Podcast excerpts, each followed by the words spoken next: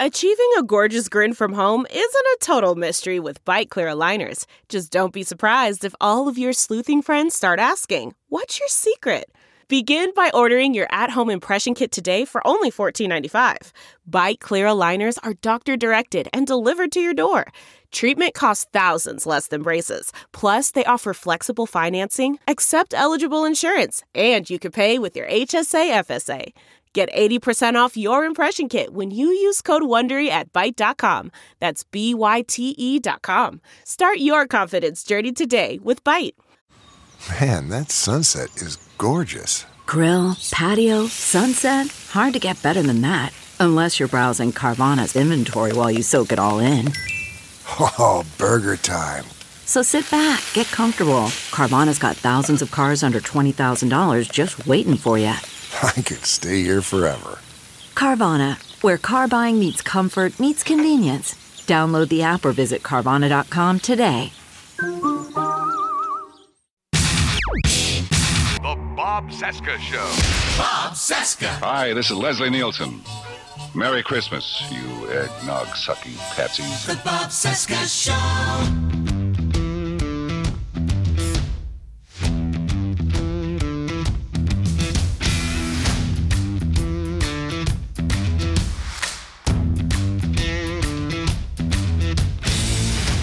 From our nation's capital, it is Wednesday, December 8, 2021, and this is the interview edition of the Bob Cesca Show on the Sexy Liberal Podcast Network. Hi, how you doing? My name is Bob. Hello, Bob. Hello, day 323 of the Biden-Harris administration, 335 days until the 22 midterms. I am on Instagram. Follow me over there. The Bob Cesca is my handle, and I'm on Twitter at Bob Cesca underscore go. All right, Heather Timmons is the White House editor for Reuters big deal right here. And uh, a couple of weeks ago, she called me out on Twitter. I'll talk about why when we bring Heather in. But I was glad she spoke up because this is one of the most challenging problems we face. And so it's worthy of discussion. The role of the free press in a time when democracy is on the brink of ending. How can the press inform the nation of this crisis brought about by Donald Trump and the Republican Party while also maintaining its integrity and objectivity? For me, it's a super delicate conversation because I strongly believe we need to keep the news media honest, but I also understand that it's under immense, immense, immense pressure, both financially and journalistically. So we'll get into all of this with Heather Timmons. Links in the description to support her work, as well as some of the excellent reporting at Reuters. And if I sound reticent during all of this, it's only because I want the press to succeed and endure, while at the same time, many publications are just pissing me off. All right, meantime, please help support this independent podcast by subscribing to our bonus content at bobcescashow.com. All right, here comes my chat with Heather Timmons from Reuters. So tell me, thank you for for indulging me um, after I was an asshole on Twitter. Um. no way. No, seriously. Uh, a few weeks ago, I tweeted a gripe about the press and I was generalizing a little too much, and you rightfully called me out on it. And too often, um, people conflate cable news with the entire press corps when not right, when right. not every sure. publication or network has the same approach to covering politics and i kind of fell into that trap where i'm seeing you know chuck todd on meet the press or something like that and and he's doing kind of this both sides equivalence sort of thing and and that irritated me and i think the part of the context had to do with the jobs numbers we'll come back to that but you deserve to pull the reins back on me in that case because one of the things that I've been talking about on this show quite a bit is that mistake where people see what's happening on cable news and automatically assume that this is happening, uh, you know, in editorial boards and newsrooms across the country, whether it's print or radio or whatever. And uh, that's not necessarily the case, is it? No, definitely not we are trying really hard at Reuters to do this very straightforward because that's what Reuters is, mm-hmm. you know, like really fact based. Here is what's going on. Here's yeah. the numbers. Yep. Here's the thing. You know, like we don't do opinion. We don't have opinion columns. We don't have opinion writers. We just don't do it. Um, eh, that, you know, because there is right now this growing frustration with the quality of political coverage that's coming mm-hmm. from cable news and a lot of other places too, really I just think, you know, it now even more than ever before, like all the media is getting lumped into mainstream media. You suck, and and yeah, it's yeah. coming. You know, it's coming at a time right now where this industry is being decimated. Mm-hmm. You know, mm-hmm. it's being devastated. We're losing local newspapers. We're losing thousands, tens of thousands of journalists. You know, over the past I think it's six years. Um, I've got the numbers here somewhere, but so it's just like uh, this is this this this criticism that I'm hearing from you and lots of other people is you know it's just it's it's over overlooking i think what, what is the real uh, fundamental problem that's happening right now is that our fact-based news industry in America is is shaky you know it yeah, is, yeah. it is suffering and it needs help and it needs money and it needs people to believe in it again so and is this a consequence of the internet is this a consequence of some other factor obviously cable television factors into all of this but i think one of the things that you brought up that i was completely unaware of is this hedge fund alden global capital i think it is What's going on with that? How is that hedge fund decimating newsrooms?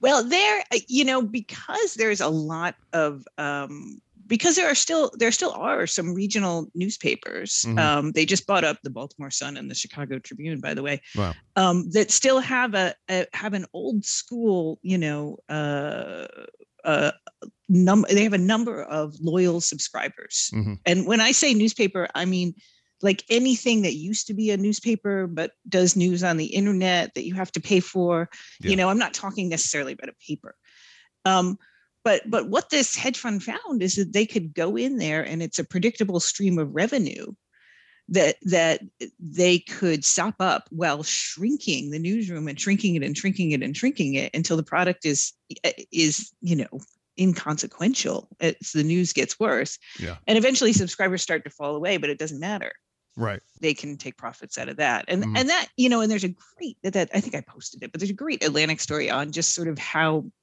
blasé they are about that you know I, I think the author like many journalists made the mistake of thinking everybody thinks journalism matters and is sacred and they were just like well no i what what yeah, this is yeah. no, there's like money to be had. Why would we not take the money? So yeah. they're basically downsizing newsrooms. Is that part of it uh, to save some money? I mean, how do they expect any sort of content to appear on these publications, whether it's uh, print, internet, or both? I, I don't understand the business model here, other than the you know the bust out. It is bust out. Thing, yeah, it's you know? bust out. It is. It just takes your take your short term gains. There's yeah, no long term right. business model. There's not. It yeah. doesn't. It's not a. You know. It's it's just not an. And what's happening? And and um soon after.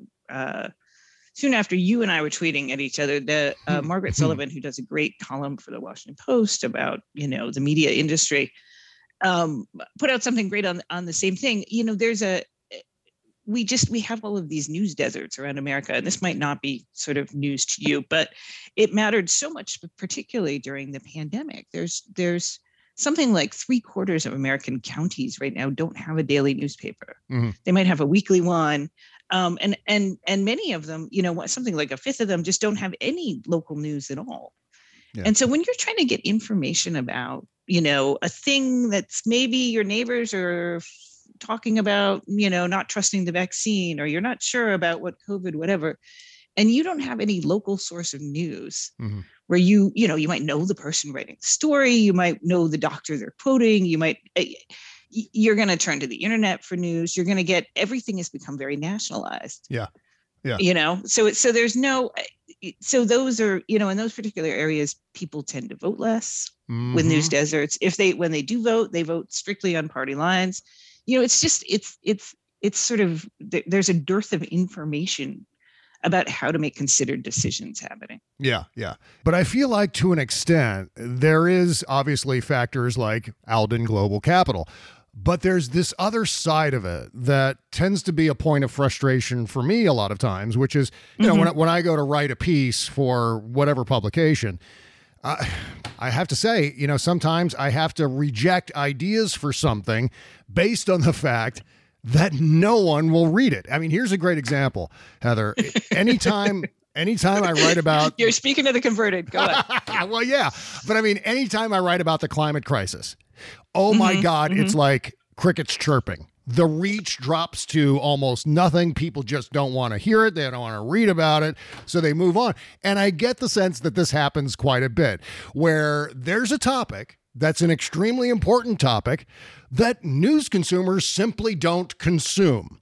And that shapes and sculpts the direction of the news, whether we like it or not. That's that's how it goes. Is that something that you've noticed in your experience? Sounds like it has well yeah, uh, i mean yeah of course and before i before i worked for reuters i worked for a, a startup that was um, called quartz that was part mm-hmm. of the mm-hmm. atlantic but we were a pure yeah. startup startup so you know our we lived and died by traffic mm. honestly and and and a lot of it was you know we would try to figure out right how to write things in ways that people wanted to read that would also get out quality information yeah um, eh, you know, and and uh, I I was based in Hong Kong for a while with them, and and I remember we wrote something at one point about the new president who had been elected, um, who was a single woman with two cats. And we had put that in the headline and then put the whole history of like Taiwan and its battle with China. But then we could see, you know, because you can get hmm. those great data metrics and you can see what people are reading. And we're yeah. like, oh, they came for the cat headline, but they stayed for the history of Taiwan. Oh, hey, Excellent. great. Yeah. yeah. But I mean, that, you know, the uh, how to write about climate in a way to engage more consumers is something I think a, a lot of news organizations have struggled with. We mm-hmm. have a big climate section at Reuters right now. You know, the thing that's happening is, is businesses are realizing that climate mitigation is big business, that you know green finance is going to be big business so our corporate clients you know it's it's important information for them absolutely well eh, let me ask you this before we go any further are you at the white house right now where do you work are, are you there or someplace else is there you at the reuters offices uh, where, where um, are you based so we have uh, we our offices are uh, yeah are right in downtown um, yeah. we have a we have seven reporters that go into the white house mm-hmm. um, mm-hmm because of COVID, we have a little, you know, we have a little, uh, a little room in there, mm-hmm. and and all of the news organizations that have regular people in there have a little space. Nice. Um, it's like a little tiny submarine. Mm-hmm. Frankly, mm-hmm. we just don't like to stack people in there right now. For a really long time, we were sending one person only, and now we'll kind of do two if there's a lot going on there right now. Um, so I go back and forth between our office and my house. Nice. Were and I'm home right now. Actually. Yeah. Oh, great. So, and you were promoted to White House editor back in February, but um, you were also a White House correspondent at some point. When was that?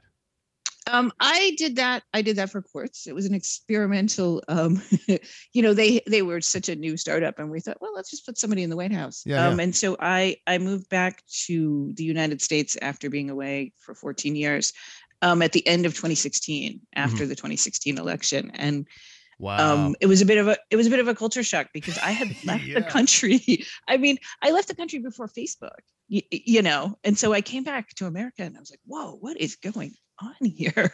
Oh my god! yeah, you done? you were the Asia yeah. bureau chief, weren't you? Yes, yeah, that was the job. I was, okay. I was for Quartz, and then and then I worked for the New York Times for ten years before that in gotcha. India and in London and in London. So wow. so I spent a big stretch of time outside of the U.S. and it mm-hmm. made mm-hmm coming back here and seeing what's going on with the media landscape and the political landscape, you know, all the more um, bleak to me or glaring. Yeah, yeah. What was that adjustment like once you arrive back? You're in the White House. Uh, Donald Trump takes over, and it's an all-out war against the enemy of the people. I mean, that had to have been well, uh, extremely difficult. I think there's something really uh, there's something sort of eh, not easy but if you're a if you're a foreign correspondent if mm. you're living in another country it's really it is easier to look at somebody else's government somebody else's system and be like well you people should fix this this is really messed up let's yeah, write this story yeah. about how this is messed up and then you come home and you go wow this is ours this whole this whole you know massive divide the misinformation that's happening yeah um, all of that so I, I i think more than anything else that was kind of you know my big mental shock. Mm-hmm. I'm not sure. Have you read the Dana Milbank piece yet in the in the Post? Uh, he wrote about well he actually uh, availed himself of this uh, outfit called FiscalNote and they were able mm-hmm. to use mm-hmm. this system to compare the coverage of the final year of donald trump versus the oh, first the negative yes, yeah, yeah, versus yeah. the first yeah, year sure. of joe biden mm-hmm. and, he, and mm-hmm. he writes uh, after a honeymoon of slightly positive coverage in the first three months of this year Biden's press for the past four months has been as bad as, and for a time worse than, the coverage Trump received for the same four months of 2020. What's your reaction to that? I, you know, I'm, I'm going to push back a little bit on the methodology of you know it's it's great that he seems to have attached some sort of methodology to studying this and it is mm-hmm. something that i think we, we all have been feeling you know in some yeah. ways it's like well, coverage does feel like for an economy that's going pretty much gangbusters, and mm-hmm. yeah, there's a little inflation, but the job, you know, unemployment is is really low, and everybody's got lots of savings. People have money. Like, what's? Um, I I don't think the methodology actually that he applied there is fantastic. So mm-hmm. I, I don't, you know, I'm not 100% sold on that as yeah, a, yeah. It, um, I, I'm I, am i am going to go back to the local journalism thing again, and I will tell you why. Okay. Because Washington press coverage is its own. Washington is its own little media fishbowl. Yeah. Um. And, and and, you know to to cover um the White House and the next presidential candidate um for so many decades was sort of the, you know one of the pinnacles of the jobs you could possibly ever get by working your way up from some small town paper and some little you know you would have job after job after job that would that would um, uh, that you would do to finally claw your way up to the very top uh, you know a lot of the and be very careful here to not insult you know sure um, sure sure yeah our competitors but I, I i think there there's a there's a lot of Washington based media focused on what's going on in Congress, you mm-hmm. know, mm-hmm. what's going on in the White House stuff that is sort of smaller, almost like trade type publications. Um, which is where some of the bigger institutions are now getting getting their Washington reporters from instead of those small towns. Um, this is a town where when one party's in power, the other party is sitting on the sidelines whispering into everybody's ears about what they're going to do mm-hmm. as soon as they kick those guys out and it and it and it feels to me almost like this this this fishbowl is just listening to itself a little bit too much you know there's yeah. a i mean you you see what's going on with the republican party right now and there are such deep divisions that the one thing that they can agree on is they want to get rid of joe biden mm-hmm. and and you know and and and the messaging machine around that and the number of think tanks that are spread out around washington dc that generate quote unquote, you know, economic analysis, but it is biased. Um, there's quite a few of them. Yeah. You know, and so there's a whole industry out out here that is that is sort of politically slanted economic research mm-hmm. and i think that's i think that's contributing to it too i'm sorry it's a long and maybe boring answer, no, that's just, just fine but, just fine but there's just a whole lot of you know what i mean like there's yeah, a there's yeah. a there's a huge there's a huge sort of industry and think tanks and other things out there dedicated to getting out mm-hmm. the message that this guy is doing badly. Yeah, um, yeah. You know, it, it, and it, eh, just looking at, I was just looking at this statistic that only journalists care about, but um, right now, the number of public relation people in America to journalists, the ratio right now is six to one. And that mm-hmm. was three to one a decade ago because we've lost so many journalism jobs. Wow. And there's so much more money in sort of like you know, funneling through these think tanks and other things. Uh, that again will present stuff as as research or present things as you know analysis mm-hmm. um, but the very often are are at least paid for by somebody with a political agenda but in terms of those think tanks i was not necessarily aware that they did have some influence on uh, uh, certain re- reporters i guess oh, uh, there's active lobbying well, going on isn't there necessarily influenced, but they're going to be quoted. Yeah. You know, if the if AEI and the Heritage Foundation are putting out a statement saying, you know, the latest jobs numbers show that Biden has created a hollow victory for blah blah blah. You know what I mean? Mm-hmm. It's going to wind up in a story. Yeah, yeah. So it you know it may it, it's just a it, it it's and and they will be identified probably as a conservative leaning you know think tank but that is sort of just how the sausage is made. And and I know that's probably unsatisfying answer to you too, but I guess my question is why is the sausage made that way? Uh, because I think that it seems like that might be the source of a lot of uh, dissatisfaction. Where, yeah, right, if something is right. unequivocally unequivocally good news for President X, why is it being countermanded by this quote from someone with an obvious agenda? You know what I mean? Yeah, I hear you. I mean, you know, what's unequivocal good news? We kind of go to this like, what is objectively good news thing? Yeah, um, yeah. You know, you know, uh, wage growth is great, but mm-hmm. if you're a the Chamber of Commerce and your members are paying more money, they're unhappy. So, yeah, know, yeah. I mean, it, you know, you come you come to this thing where it's like everything, you know, everything can't be good news for everybody.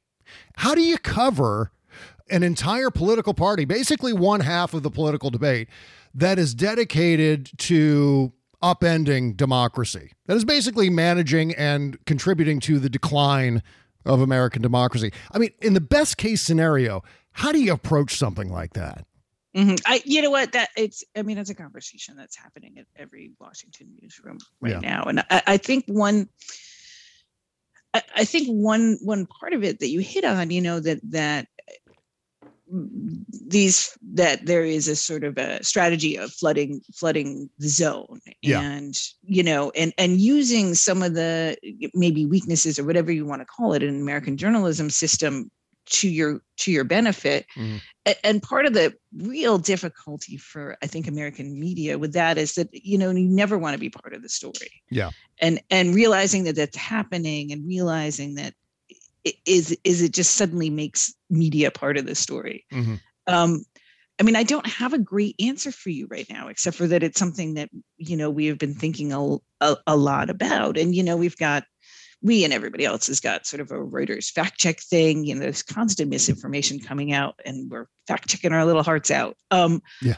i you know i have moments where i'm like i don't know if that is anywhere near enough to overcome the flood of other not fact-based news that's happening mm-hmm. and I, I don't i shouldn't even call it information non-fact-based information that's happening out there Okie dokie, we'll get back to our conversation with Heather Timmons here in just one second. But first, today's show is sponsored by BetterHelp. Is there something interfering with your happiness or maybe preventing you from achieving your goals? Well, BetterHelp is going to assess your needs and match you with your own licensed professional therapist in under 48 hours.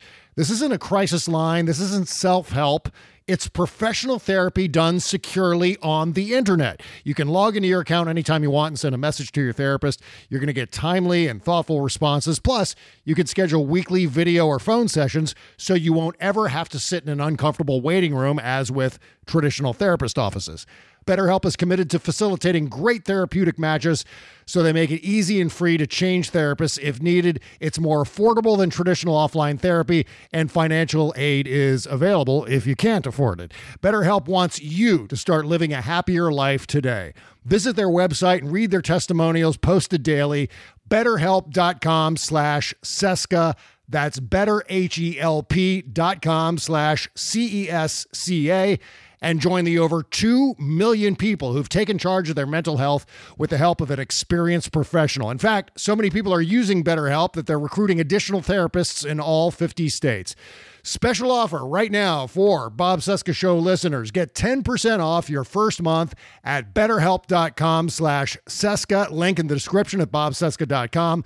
Betterhelp.com slash Cesca. Thank you. The Bob Cesca Show. I, I think part of the problem is that, say, for example, something like, I don't know, Helsinki or the attempt to cheat in the election via Ukraine it seems extraordinarily challenging to be able to hmm, amplify those kinds of stories when there's only a certain level of tone that you can really use and it doesn't seem like it's adequate to be able to right, right. fully embody the crisis that it's actually attempting to cover. Do, you see what I mean? Where I, I, I do. I hear what you're saying. I mean, you know, we are we and I think many other are very very very careful to always say you know fraudulent claims that he didn't lose the last election and mm-hmm. biden won by 7 million votes i i would I would, uh, you know, point you to something else, which is which is something our investigative team has been doing a, a lot of, is just digging into uh, uh, what we think is the next step for these false election claims, yeah. which is which is you know violence, which mm-hmm. is, uh, and they have done a couple really great pieces that I'll send to you, but just um, just about some of the um, election officials who certified results being targeted by out, outlets like the Gateway Pundit, um, targeted by name, and then receiving death threats and having to leave their houses and and you know and having their lives completely upended. Mm-hmm. Um, and that's happening, you know, not just with the Georgia Secretary of State, who you probably know about, but these lower level election officials, um, many of whom are, are women of color, um, who have been targeted mm-hmm. specifically. Mm-hmm. And I think this is the next thing that's happening.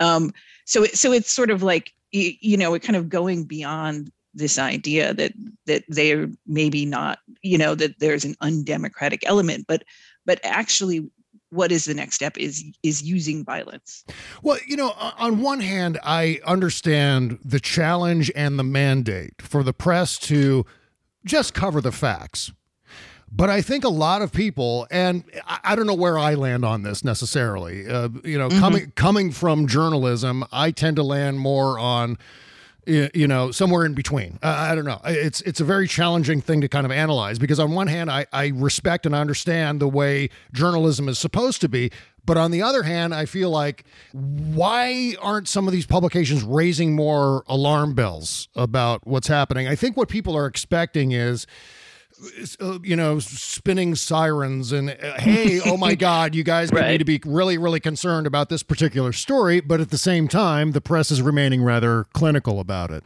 I think a lot of readers are going, oh, I don't know if that's adequate. Uh, do you see what I mean? I do. I do. I do. I, I,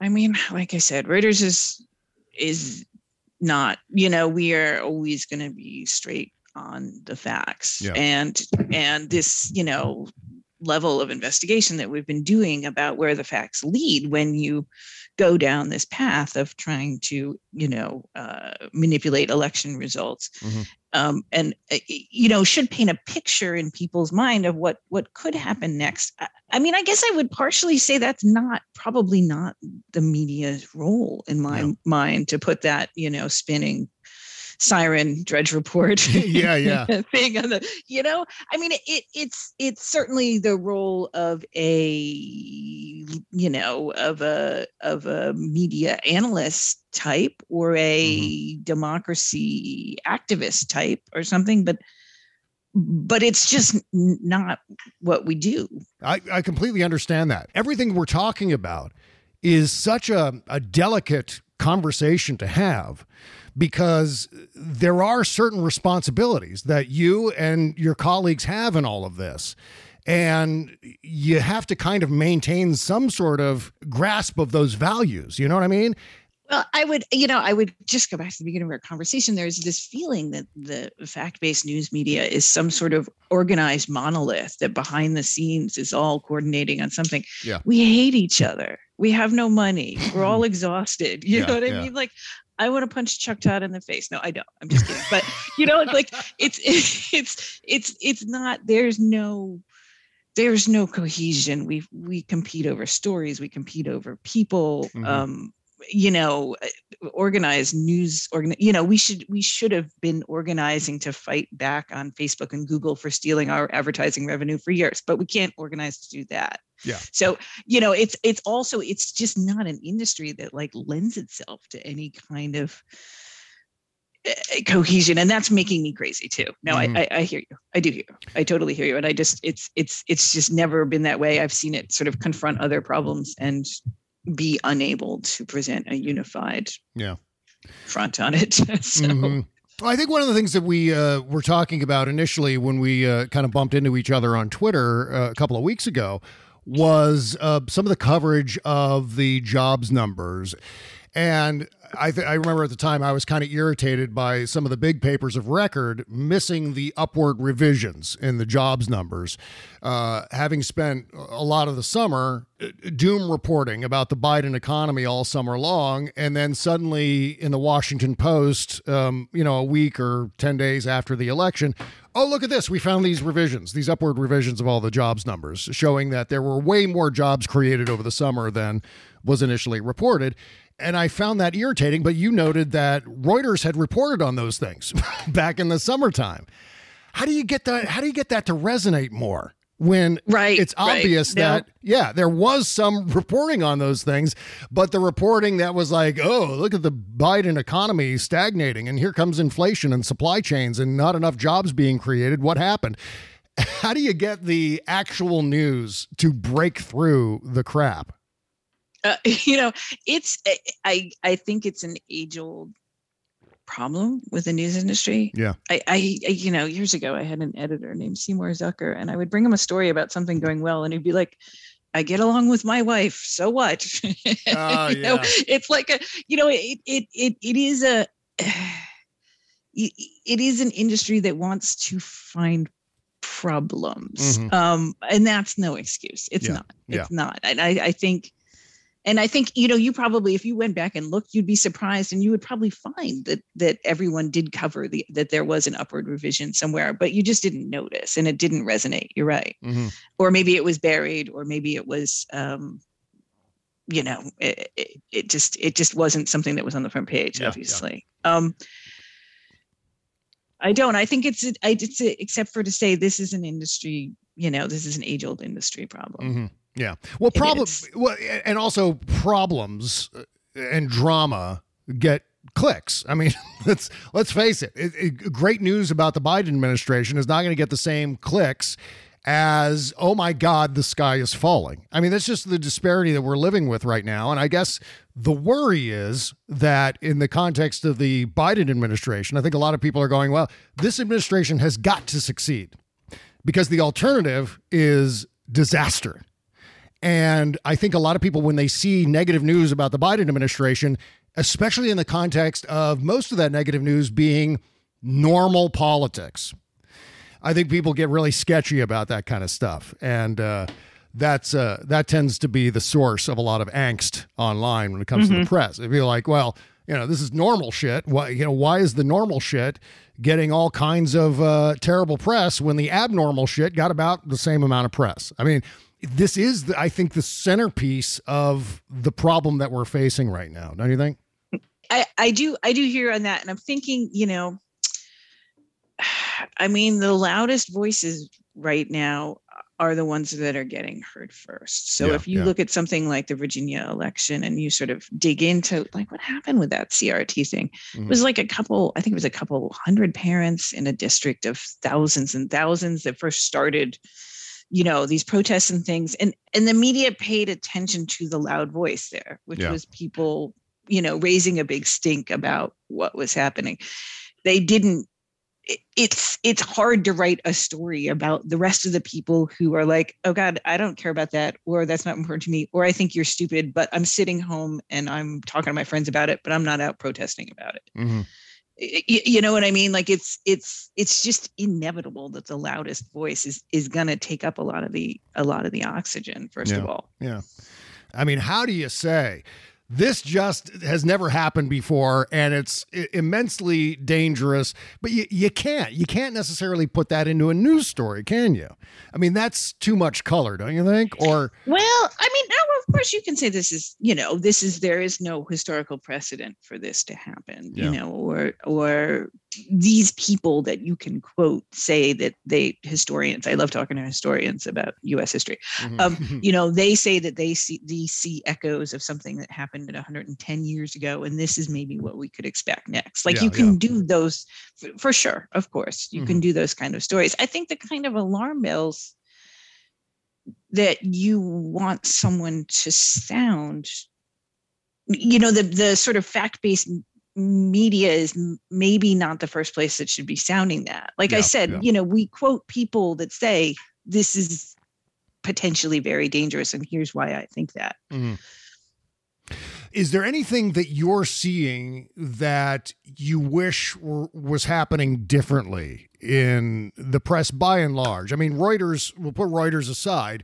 Is there anything you're seeing that you go, okay, guys, you're doing it wrong? I don't know. that's a really good question. I go back and forth on yeah, that a yeah. lot. I mean, you know, one one thing that you know is very obvious, and again, going back to our economics talk, and I and I used to cover economics is just the the lack of thoughtful uh, comprehensive coverage about what's been mm-hmm. happening with this mm. economy for sure would be great and that shouldn't be that hard even to fix really you know is, yeah. is just if you're going to interview a family that's spending more on milk you also got to mention the fact that they're getting stimulus checks and they're this and they're that mm so that you have a comprehensive picture of what's going on with their finances yeah yeah um, you know that that that kind of that kind of stuff. I, I uh, what's our long term trajectory though?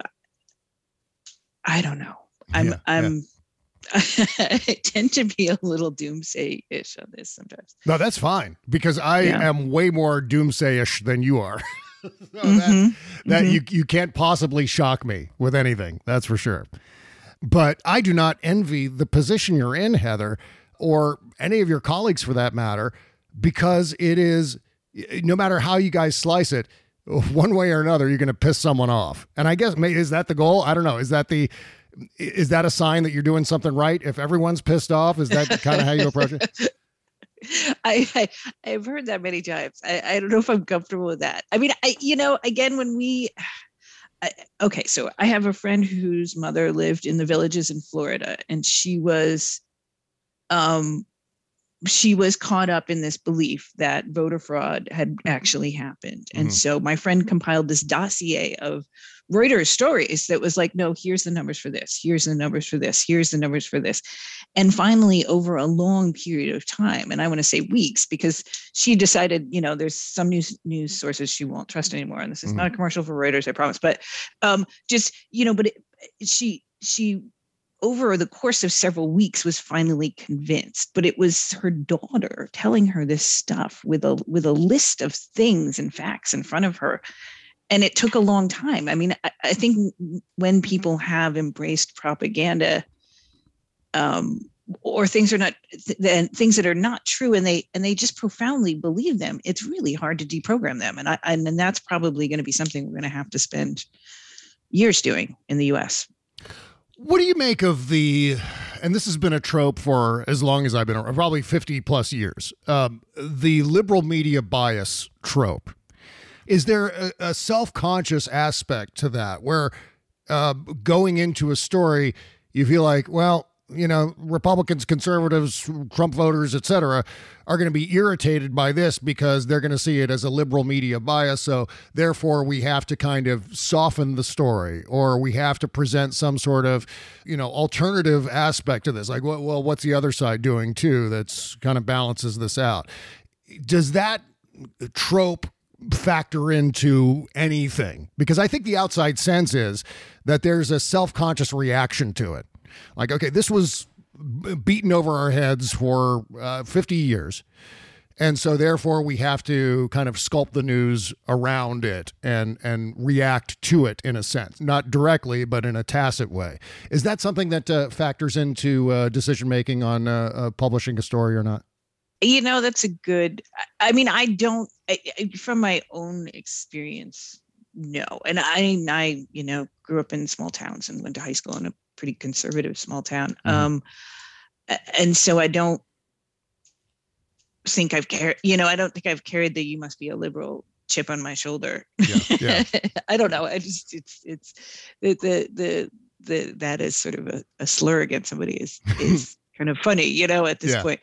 Uh, but uh, uh, uh, has it happened in the media?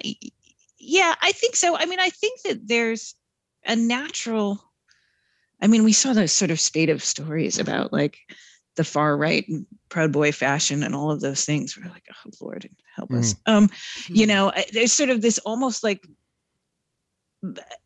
because this may get to the fact that newsrooms still have a lot to do on diversification. You get a lot of white reporters being like, oh, they're kind of like us. They grew up in this kind of town and with this kind of, you know, I don't know, upper middle class, but yet they've gone way off the scale politically. Like, how fascinating. Let's yeah. figure out what's going on.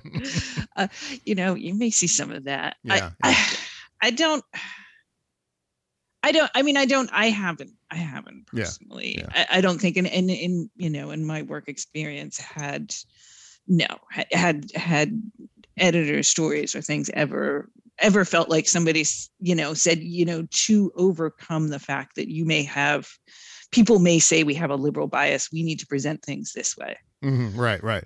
Well, here- I, I mean, except for just that you do, yeah, you do need to talk to you do need to and maybe this is where the both sides frustration comes in but you do need to you know talk to people from across the spectrum and yeah, yeah. if they're saying things that are demonstrably not true then you can say they're demonstrably not true well, let's say, for example, uh, uh, in the coming 10 months, let's say starting this month and, and taking us all the way through midsummer toward uh, you know, the midterms uh, on the horizon, and there is one great economic story after another coming down. All of the various economic indicators are showing uh, vast improvement in the job scenario. The Dow continues to climb. Uh, GDP is looking strong.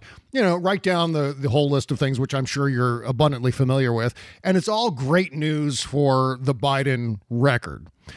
Um, do all those things get reported on and this is not necessarily specific to you at Reuters, but generally speaking, will those things get reported on or will they be watered down with, well, we also have to present some good news from the Republican side too? Or No, I don't think so. No. I mean, there's no it's you know, it's sort of like jobs data should be jobs data and we can mm-hmm go into a whole conspiracy about those revisions, um, which is maybe not a conspiracy. Who knows? But um, uh, no, but I think there's no. I, I, mean, economic data is economic data. It's, yeah. it's what's going to happen no matter what. And mm. again, because the Republican Party is so divided, the one thing that they can agree on is that they want to do everything they can to make this presidency unsuccessful. Yeah. Um, you know, and and to get him out of office and to make sure that you know he looks you know they're they're that's the one thing they're really united on mm-hmm. and so you can expect as those numbers come out uh, you know again some of this like yes but the costs of xyz are high you know there's going to be a lot of noise coming yeah, out yeah. of again these these washington think tanks and things that that are funded by conservatives that do publish economic research and eh, you know you'll you'll hear a yes but you will and mm-hmm. and it won't eh, eh, you know and it and it's I mean, a lot of these are very are pretty mainstream organizations that that journalists in this city use and quote all the time to talk about you know how the economy is doing. So. Wow. Wow. Absolutely. Well, you know what? Look, Heather, I, am so glad you came on the show, and I thank you for being a good sport. This obviously, for me, is a real challenge to analyze. Having come from uh, the print press, having come from, I mean, I've been publishing on the internet since the 90s. And so sure. I Where did you work before? Tell me. Oh, I was I wrote for Salon. I go all the way back mm-hmm. with the, the Huffington oh, Post right, to when it was sure, uh, sure. when it first launched in 2005. Mm-hmm. Uh, I mm-hmm. uh, I wrote a, a, a, weekly local music column for the Reading Eagle newspaper in Reading, Pennsylvania. That was my first uh, uh, professional print job. And then prior to that, I was the editor in chief of my campus newspaper in college and so on. So I have you know one foot in that arena. And so it's a real challenge for me to you know, as someone who respects and supports the institution of the press, to also see and criticize some of its downsides. And there are downsides here. And I also recognize the the dangers that we're in right now politically, as far as uh, democracy under threat and so on. And I'm trying to figure out a way. And obviously, this is kind of the source of our conversation. Trying to figure out a way how um, the word can get spread while still adhering to journalistic integrity. Uh, while mm-hmm. not necessarily mm-hmm. abandoning objectivity, how you how you draw that fine line between raising concern among readers versus remaining objective, and that's extraordinarily challenging. And I, I, give you all the credit in the world for continuing to persevere and to uh, to crank out some great reporting at Reuters. And um, it's it's such an impossible task. I don't know how you do it. Um, uh, well, thank you. And I'm gonna let me send you some of these great investigations that we've done recently. I think gotcha. that I think that I think that just sort of moving beyond this is this is maybe this is dangerous to like here's how this specifically is dangerous to these people right now this is what's happening is mm-hmm. is one of the ways that you do that yeah yeah it, you know i mean and and these stories should ring a lot of alarm bells. I think. Yeah, people yeah. that are reading them. Um, Absolutely. Um, yeah. And, and that's the thing that everyone should be, bear in mind too. Just because you don't see a headline pop up in your feed on Twitter doesn't mean it's not getting reported. There's stuff going on all the time that never gets shared on Twitter, gets shared on Facebook. And I encourage everybody if you see a great news story, share that thing. Like it, share it, retweet it, whatever you have to do to get the word out, because that's going to encourage more of that kind of reporting, whether it's the climate crisis or the latest Trump atrocity or good news from Joe Biden, and all points in between. You know what I mean? Absolutely. Absolutely. Well, uh, I got a link in the description under this episode to uh, follow you, Heather Timmons, on Twitter. And of course, you can follow Reuters on Twitter as well, at uh, Reuters. Uh, link in the description for that, too. Thank you again, Heather, for coming on the show today. I really, really appreciate it. All right. Thank you so much. Bye bye.